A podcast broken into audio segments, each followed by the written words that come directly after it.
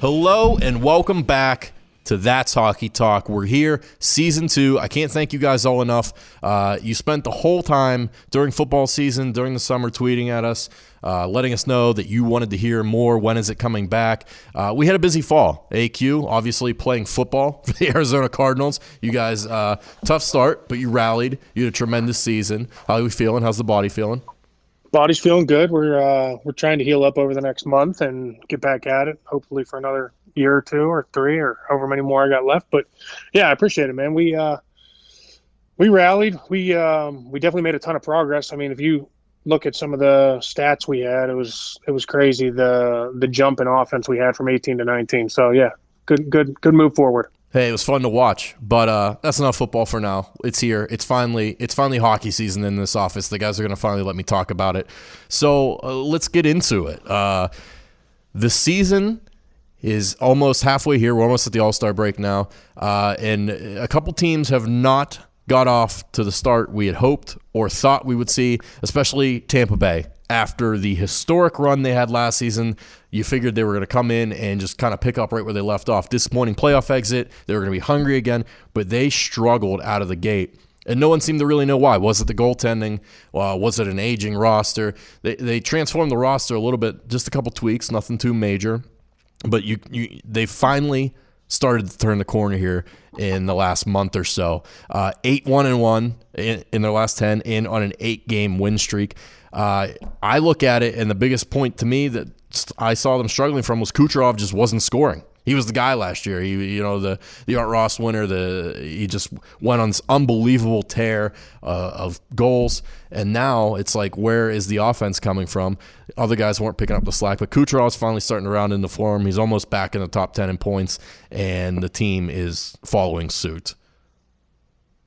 Yeah, I mean, I think uh, if you look at it, I mean, that was that was the. I mean, if you looked at the halfway point last year, I mean, Kucherov and Stamkos had arguably the best first half combined, like in the history of the N H L. I mean, they were on an absolute tear. I think um, both of them were in like the up, like close to like seventy-five, eighty points by by this point, even more maybe. And uh, you know, you look you look at that team, and you wanted to see them come out hungry, because that was that was the one thing that was so disappointing in last year's playoffs, was that early exit. And uh, how good they had. But you're right. I mean, it, it's so funny when you see a roster that gets tweaked even just a little bit. It may be one role player, maybe two role players, maybe whatever. But you look at the historic run the Penguins had when they went back-to-back, and they lose a guy like Trevor Daley. They lose a guy like Ron Hainsey. They lose a guy like Nick Bonino. And all of a sudden, they're not the same team. So um, it, it, it isn't always losing the top-end players. It's it's those role players that make make the things roll sometimes. That's a great point. And speaking of, uh, let's talk about the Caps now, because a guy who uh, a lot of people probably underrate this guy and don't consider him one of the top defensemen in the league, but he's putting people on notice this year. John Carlson is having an unbelievable season, and he's got the Caps back to where we're used to seeing them be like the runaway leaders of the league. They're dominating the regular season, owning the Metro Division. John Carlson, fifty-four points. He's tenth in the league in scoring as a defenseman. We haven't seen uh, like an output like this. You, you see like Brent Burns every while, every once in a while. You see Eric Carlson. Those are names you're familiar with being up there. You saw Mike Green do it for years in Washington. You don't think of John Carlson as that guy, as that type of offensive defenseman. He's putting on a show this year, and it's insane. He's got more points than Austin Matthews, more points than Nikita Kucherov. Yeah, that's that's a pretty wild stat. I mean, and, and the first half that the Washington Capitals have put together has been unbelievable. I mean, there was a point Laughable. where I, I think they only had four losses through twenty-five, thirty games. It was it was absolutely incredible. And what he's doing on the defensive end, not only as a defenseman, but putting points up. Um, he's great on the power play at the point. I mean, he's he's done so many amazing things for them, and that's part of the reason why they've been so successful this year. Most importantly, as you know on this show, uh, he's an American. And we love that. We love Americans. Uh, speaking of another team on the opposite end, much like uh, how Tampa went this year, we thought they were going to be a cup contender, and they absolutely stink, the San Jose Sharks. Uh, they stink at home. They have a terrible record at home. They're terrible on the road. There's no real positive when you look at this team and say, oh, well, at least they got this going for them. Every, every, everything right now about San Jose just sucks. Martin Jones has an eight ninety save percentage. It's absolutely terrible. Aaron Dell, their backup, uh, he's awful. The uh, goaltending is the problem for me with this team. They, they, although they can't stop anyone, their defense isn't great right now. They signed Eric Carlson to that big deal, and now it's looking out, turning out to be a disaster. They got Carlson and Burns locked up, and it's like they got no help. I don't know what happened to all their depth. Uh, they had guys up front. They lose Joe Pavelski, and it's like the whole team fell apart. Yeah, it, it's amazing. It's funny you brought up goaltending because I've been saying it for years. I was heavy on it going into the playoffs last year. Goaltending has been the problem for this team Little for leaky. five years. for five years. I mean, it's literally been the problem for them, you know, since even, even when they went to the Stanley Cup, it was their problem. I mean, True. it was, he was, he was always the weak link on that team. Um, they had unbelievable talent around them. Here we are five years later. It's obviously not only caught up with them, but they've lost some, some leadership up front and losing Pavelski. They still have a lot of the same key pieces. Um, they bring Marlowe yeah. back and it's like, I mean, he's not the same player he was, but Yeah, and, and they do all that, and then they even make a coaching change, hoping for the same, you know, result that other teams have given, where you start, you know, playing for your coach and trying to um, really turn it on whenever you make a change. And and they haven't, they have not turned it on. They've, it has not lit the fire. Um, they've been quite the disappointment this year. Uh, another team I guess you could kind of consider a disappointment is Carolina, with how they finished last season, that incredible playoff run they went on and all the success in the regular season.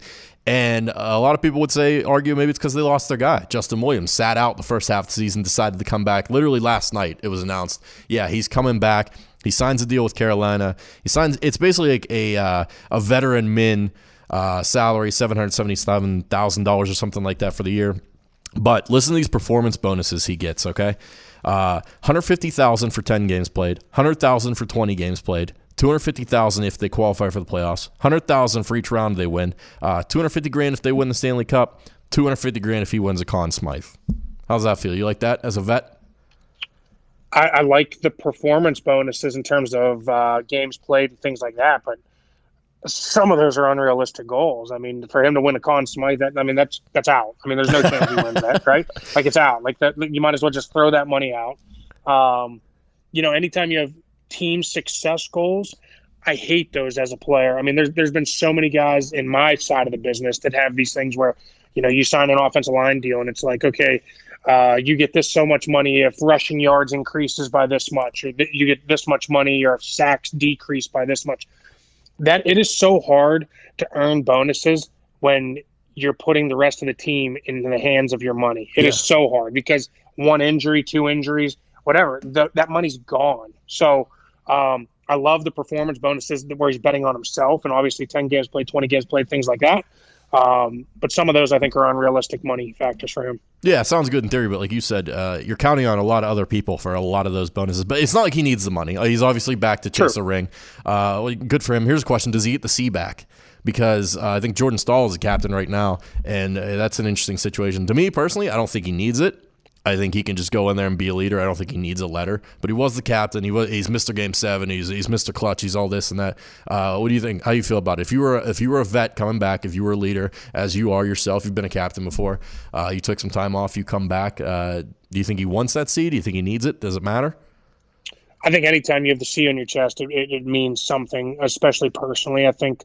Um, but at, at the end of the day, if you're a leader and the team knows that, I don't, I don't think it matters. I don't think it's worth a shit if, if, if you got a letter on your jersey. The team knows who the leaders are, and whether or not Stahl has that C or he has the A or vice versa to him to Williams. It's at the end of the day, he's going to go in. He's going to provide a spark. He's a veteran leader. He's he's done things on big stages for that team, and uh, you know whether he has the letter or not, he's going to be the same guy, the same player, the same leader in that group. Yeah, we'll see how it works out for them because they need him right now. They are they're they're they're comfortably in the first wild card spot, but uh, they're five points behind Pittsburgh.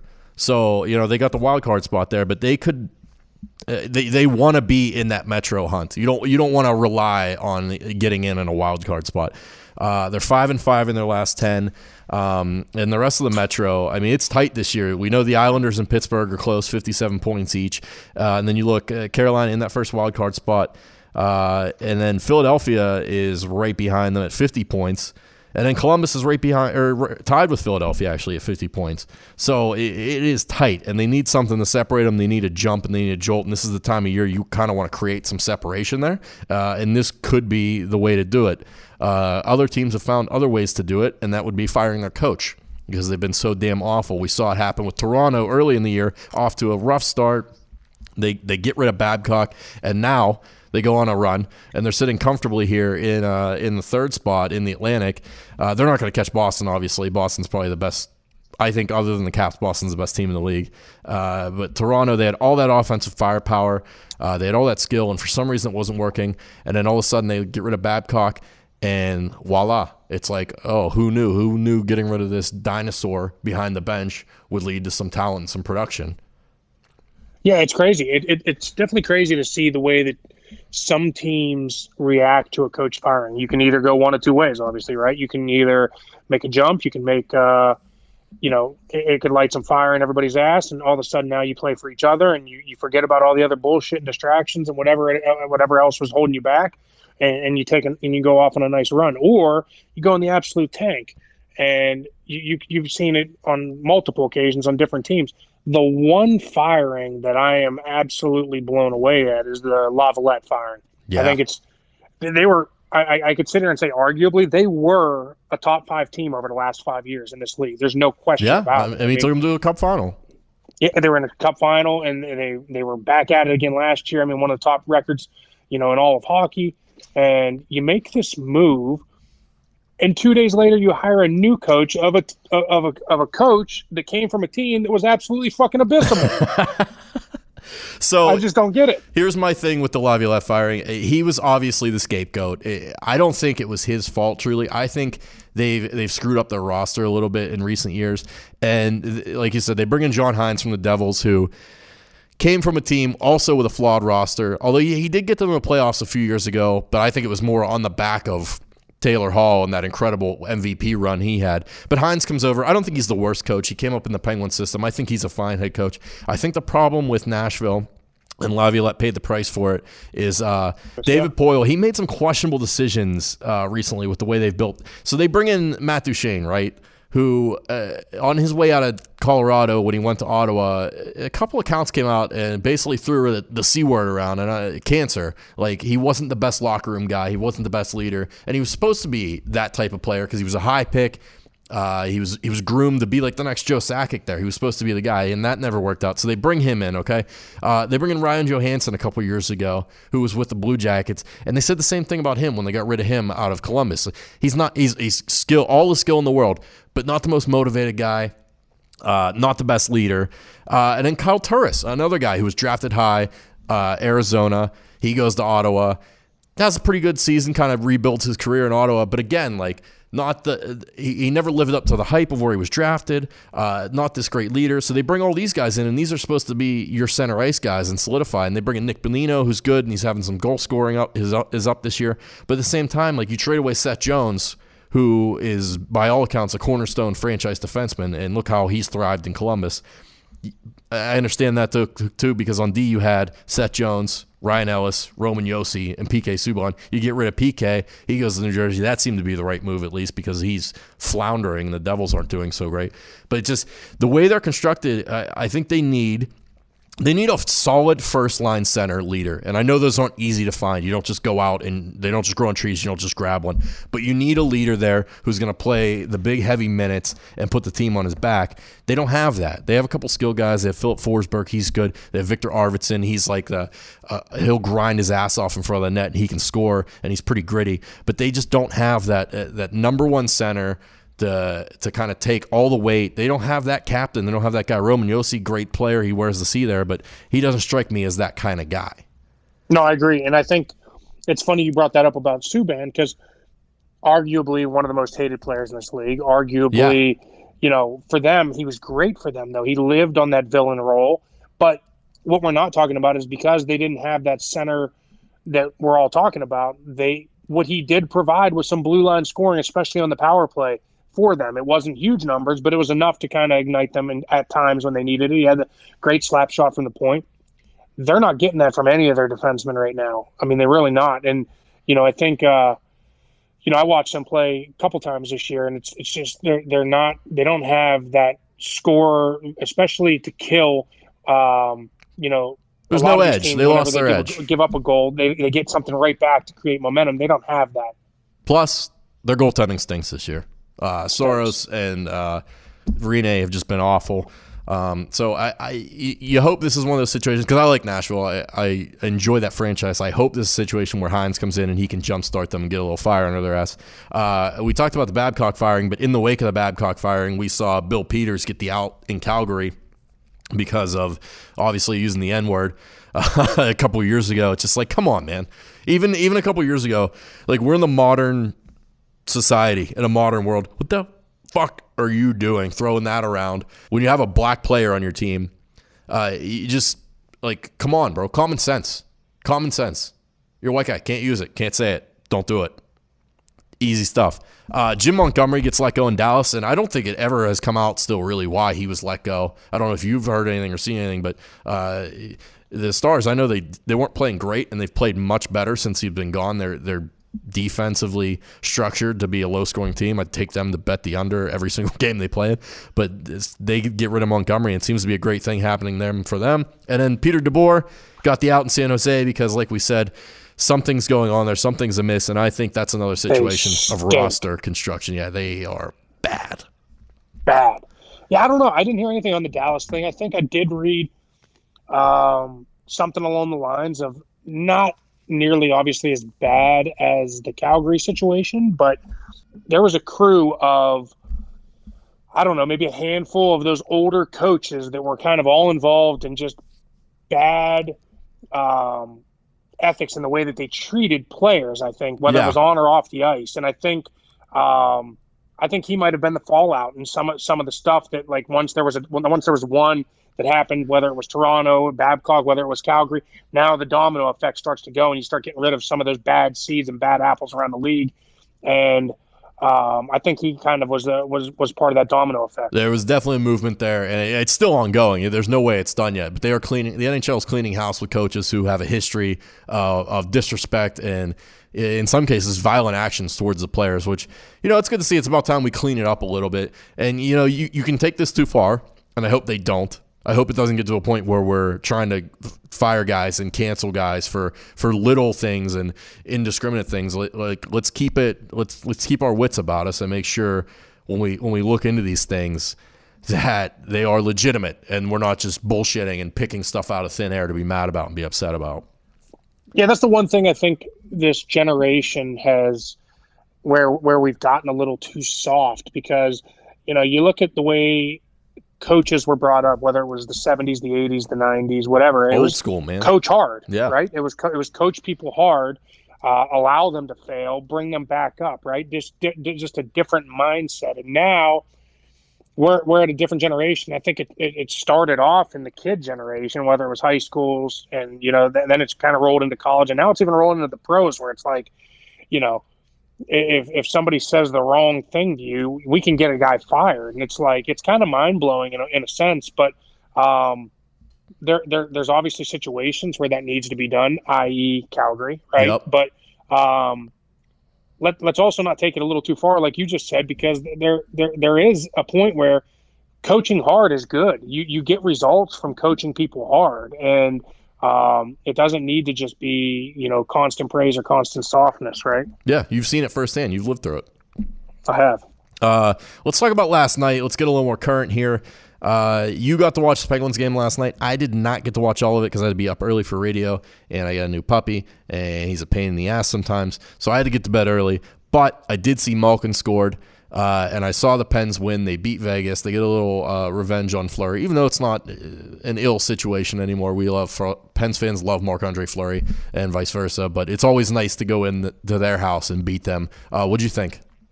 Unbelievable atmosphere in Vegas, as always, and to go in there with a time change um, and and steal a win on the road, and the way they've played on the road this year has been unbelievable, um, as well as at home. I mean, they've they've done an unbelievable job, but the Malkin backhand to start things off was unreal. I mean, it was an unbelievable shot. Um, you and I spoke earlier in the year, I think, a little bit about Tanev and how we thought maybe not the best signing. The guy's been unbelievable for Pittsburgh. I mean, he's he's brought a different speed, a different element. Um, you know, he, he wins a puck battle on the on the on the uh, on the boards late in the game to kind of to kind of seal the game, and gets a little wraparound on Fleury late in the game. Um, Fleury always struggles with job. those wraparounds, man.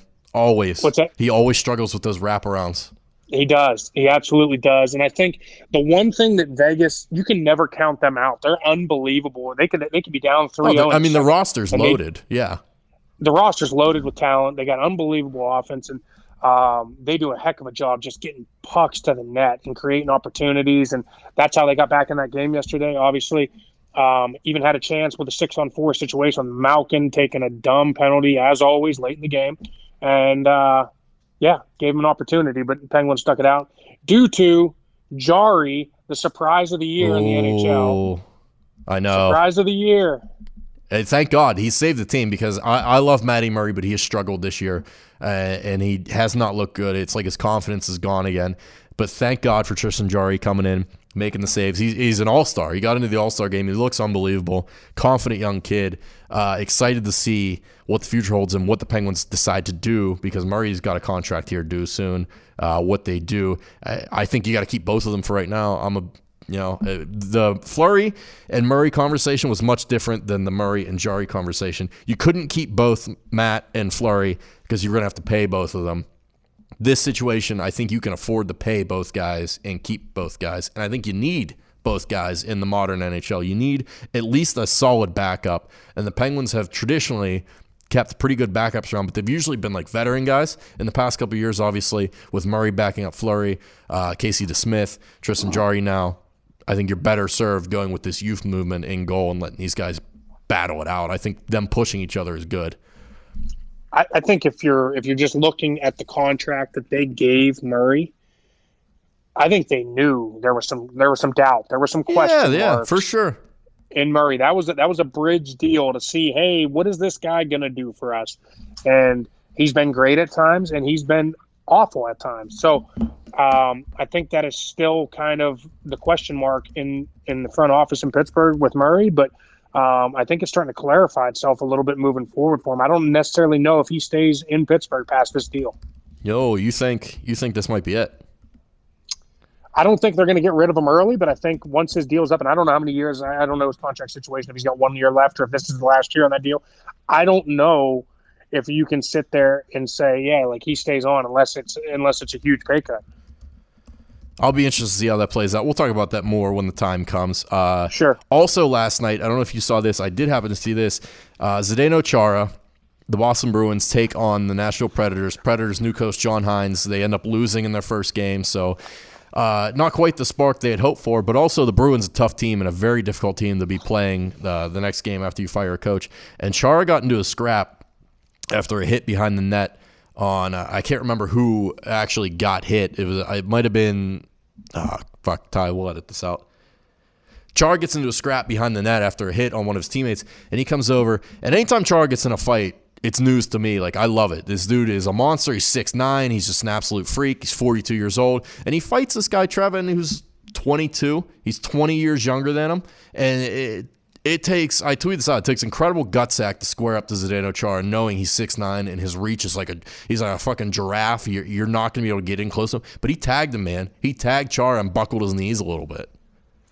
Yeah, what was more impressive, like, don't get me wrong, that was impressive. He tags Chara and takes him to his knee. What's more impressive, Chara bounces back up and then takes him to the ice. Oh, yeah. It was unbelievable to see him take a shot on the chin, buckle, get back up, and then all of a sudden he's the Undertaker, just like coming back to life. It was unbelievable. Someone tweeted this to me last night, and it's a great point. It's like, uh, realistically, Chara has been training in, in like martial arts for this guy that he fought his entire lifetime. Like, the guy is twenty-some years old, twenty-two years old, something like that. Chara's been training for, like, twenty years how to fight. And this is the uh, I was very impressed with the balls on that guy to go in there. Uh, a way to make a name for yourself, kid, that I can't even remember his name, Trevin. Atta boy, Trevin. But, uh, okay, while we're out of here, I wanted to talk a little betting, too. I, I know you're not allowed to bet, but I know you can offer your opinion. So... Yeah. Uh, I saw something. I saw a tweet about first period overs that I thought was super interesting for the betting crowd that we got to get into here. I want to touch on this. Uh, notable N H L first period over under trends this season. This is from Joe Osborne G- at J T F O Z. The Penguins nine and oh on the overs in the first period. So if you're betting on a team and you like to bet the first period, or if you don't, this is something you need to be aware of. Pens nine and oh on the overs in the first period. Stars eight and oh, which is weird because the Stars traditionally trend do well very on their on the game total under. They're killing it in the first in the first period though, eight and oh. Oilers twenty-one and six over under in the first period. That's got to be a typo. That's a typo. What could that be?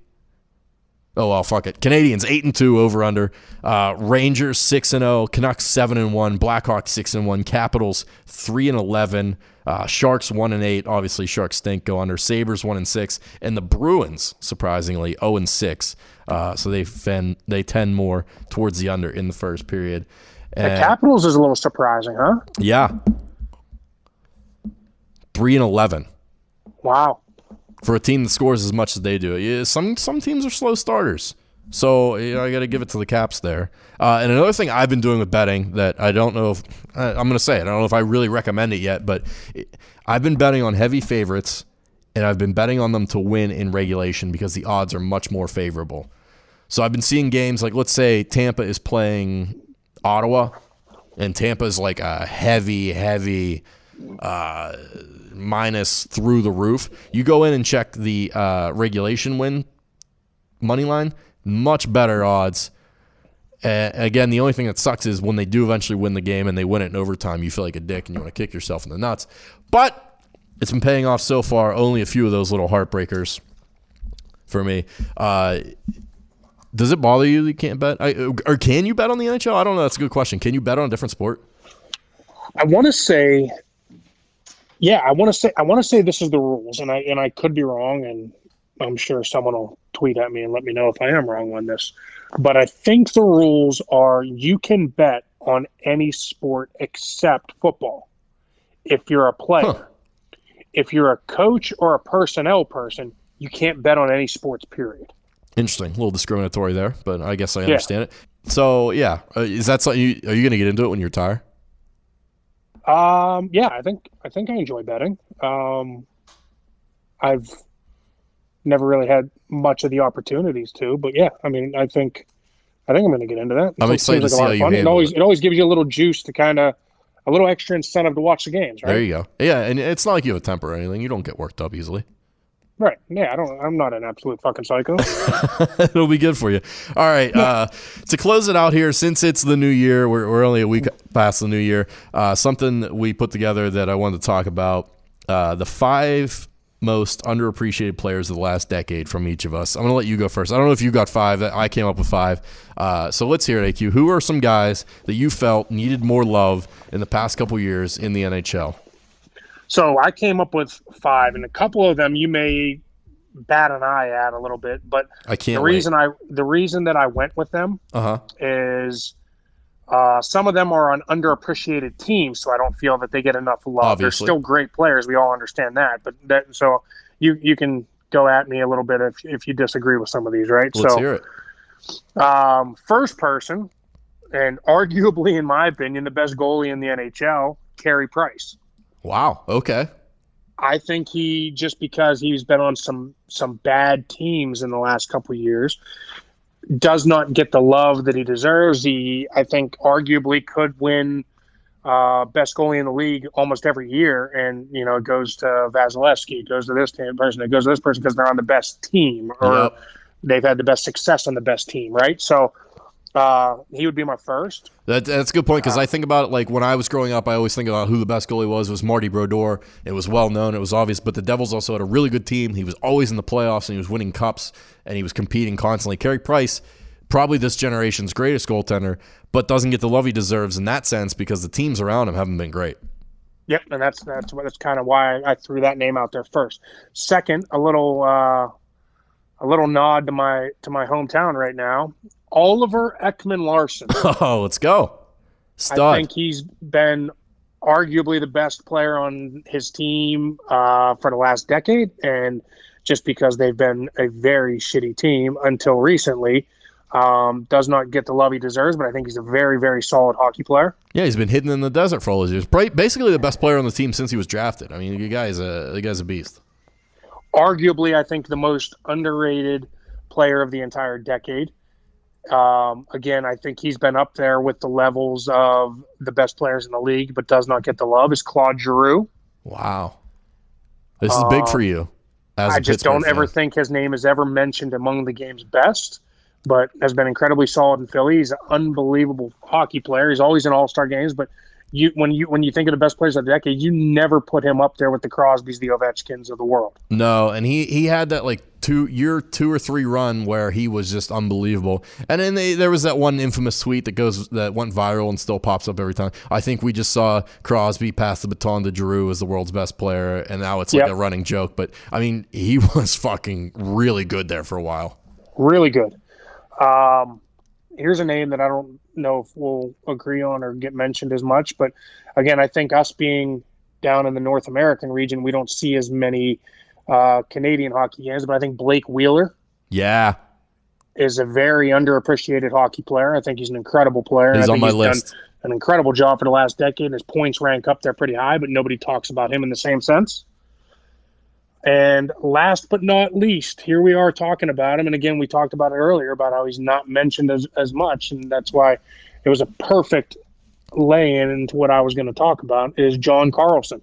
Oh, look at you. I, I think he has been kind of the stalwart on that team in terms of defense. And again, you had Orpik and you had, who's the other guy from the Penguins? Uh, Niskanen. That Niskanen scumbag that they always kind of talked about. And it's like Carlson was by far the best defenseman on the team. He had an unbelievable shot, um, would put some points on the board, but you never talked about it. And obviously, he's kind of coming into his own this year with, with, with the season he's been put together. So there's my five. Solid. So you had John Carlson, Blake Wheeler, Carey Price, Claude Giroux, and who was the other one? Uh, Oliver Ekman-Larsson. Oh, yeah. Oh, I love it. I love it. I didn't expect it to be that nuanced from you, and I was I was surprised at first that you said Carey Price, but then when uh, when you made me think about it, I was like, you know what? I think you're right. I think you're right. Uh, I'll give you mine. I also had Blake Wheeler, um, and I think it was because he got a, a little bit of a slow start to his career, but lately, I mean, back-to-back ninety-one point seasons, his playmaking machine. You look at his numbers, just assists through the roof, multiple twenty-five goal seasons so he can score too, and he's got good playoff numbers. And I think it's for the similar reasons Carey Price. He's been hidden up there for so long in Winnipeg. Uh, you just you kind of forget about him. Uh, David Krejci I had for the Bruins. Oh, that's a great call. And I mostly put him here because I hate him, because every time I watch – He he stands out to me because he just he's such a weasel to me. He's so he's good. He's a gnat, right? Yeah, he's a gnat. Yeah, exactly. It's not like he's dirty or physical, but he's so good and skilled, and he does all the little things right. He's like Patrice, Patrice Bergeron light. Uh, he's like a little clone, and he always kills the Penguins. It bothers me, but his percentage, his percentage numbers are through the roof. His two-way play is great, and he crushes in the playoffs. He's a stud. Uh, Roman Josi. Oh, good one. Uh, fourteenth in points this year, which is pretty solid. He's not too far behind John Carlson in the scoring race as far as defensemen go. Uh, became the captain of the Predators. Um, he's just he's an all-around two-way guy. He can do it all. His power play machine, uh, stud. He kind of got overshadowed because they've had a solid defensive core in Nashville for all those years. Uh, sure. Adam Henrique of the Devils was a guy who I think got overlooked as being a good player on a bad team. He was kind of sure. probably shouldn't have been a number one center. Should probably be a number two, maybe even a number three on a great team. But he's the default number one center on the Devils for all those years because they stunk. Uh, and now it's probably a little later in his career. He got traded to the Ducks. And it, his prime, probably past the prime a little bit, but he can still play. But he was a guy that I think a lot of people forget about who was just really talented. And then uh, this one stings, but Brad Marchand, I uh, think, is finally starting to get the recognition he's deserved for a long no time question. as being really good, really talented offensively and defensively as well. If you can overlook all the little shit he does, licking people, slew-footing people, uh, you know, being uh, he, he'll carve you up with a stick too. But twenty-six career shorthanded goals. The guy can fill the net with the best of them. He's part of that line on the Bruins, him, uh, Pasternak, and Bergeron. They're just unbelievable, and he has been – arguably, in my, in my eyes, the most underrated player of the past decade. So there you have it. I think I, th- I think that's a great list, and it's funny how you have two Bruins up there, arguably one of the top teams of this decade, right? Yeah. Um, you got to put them in the top three teams of this decade, and it's so funny because much like the Patriots, right? It, it's it, it's a it's a common system in Boston, but they they they don't win with the best players; they no. win with the best teams. Yeah. And even like Pasternak's probably playing the best, other than McDavid and Draisaitl. David Pasternak is unbelievable in the N H L right now, and you still don't really hear about him that much, sure. especially in the national scene. Like no one knows who he is, but Pasternak is. Yeah, a you stud. Don't talk about any of them. Torrey Krug. I mean, you could put him up there. I mean, he just got rewarded with a big deal. But yeah, um, you know, all these guys. I mean, you don't think of them in that upper echelon of guys, but they're all upper echelon guys in the way that they play. But yes, you're right. I mean, just ar- arguably. Some of the most underrated guys in this league.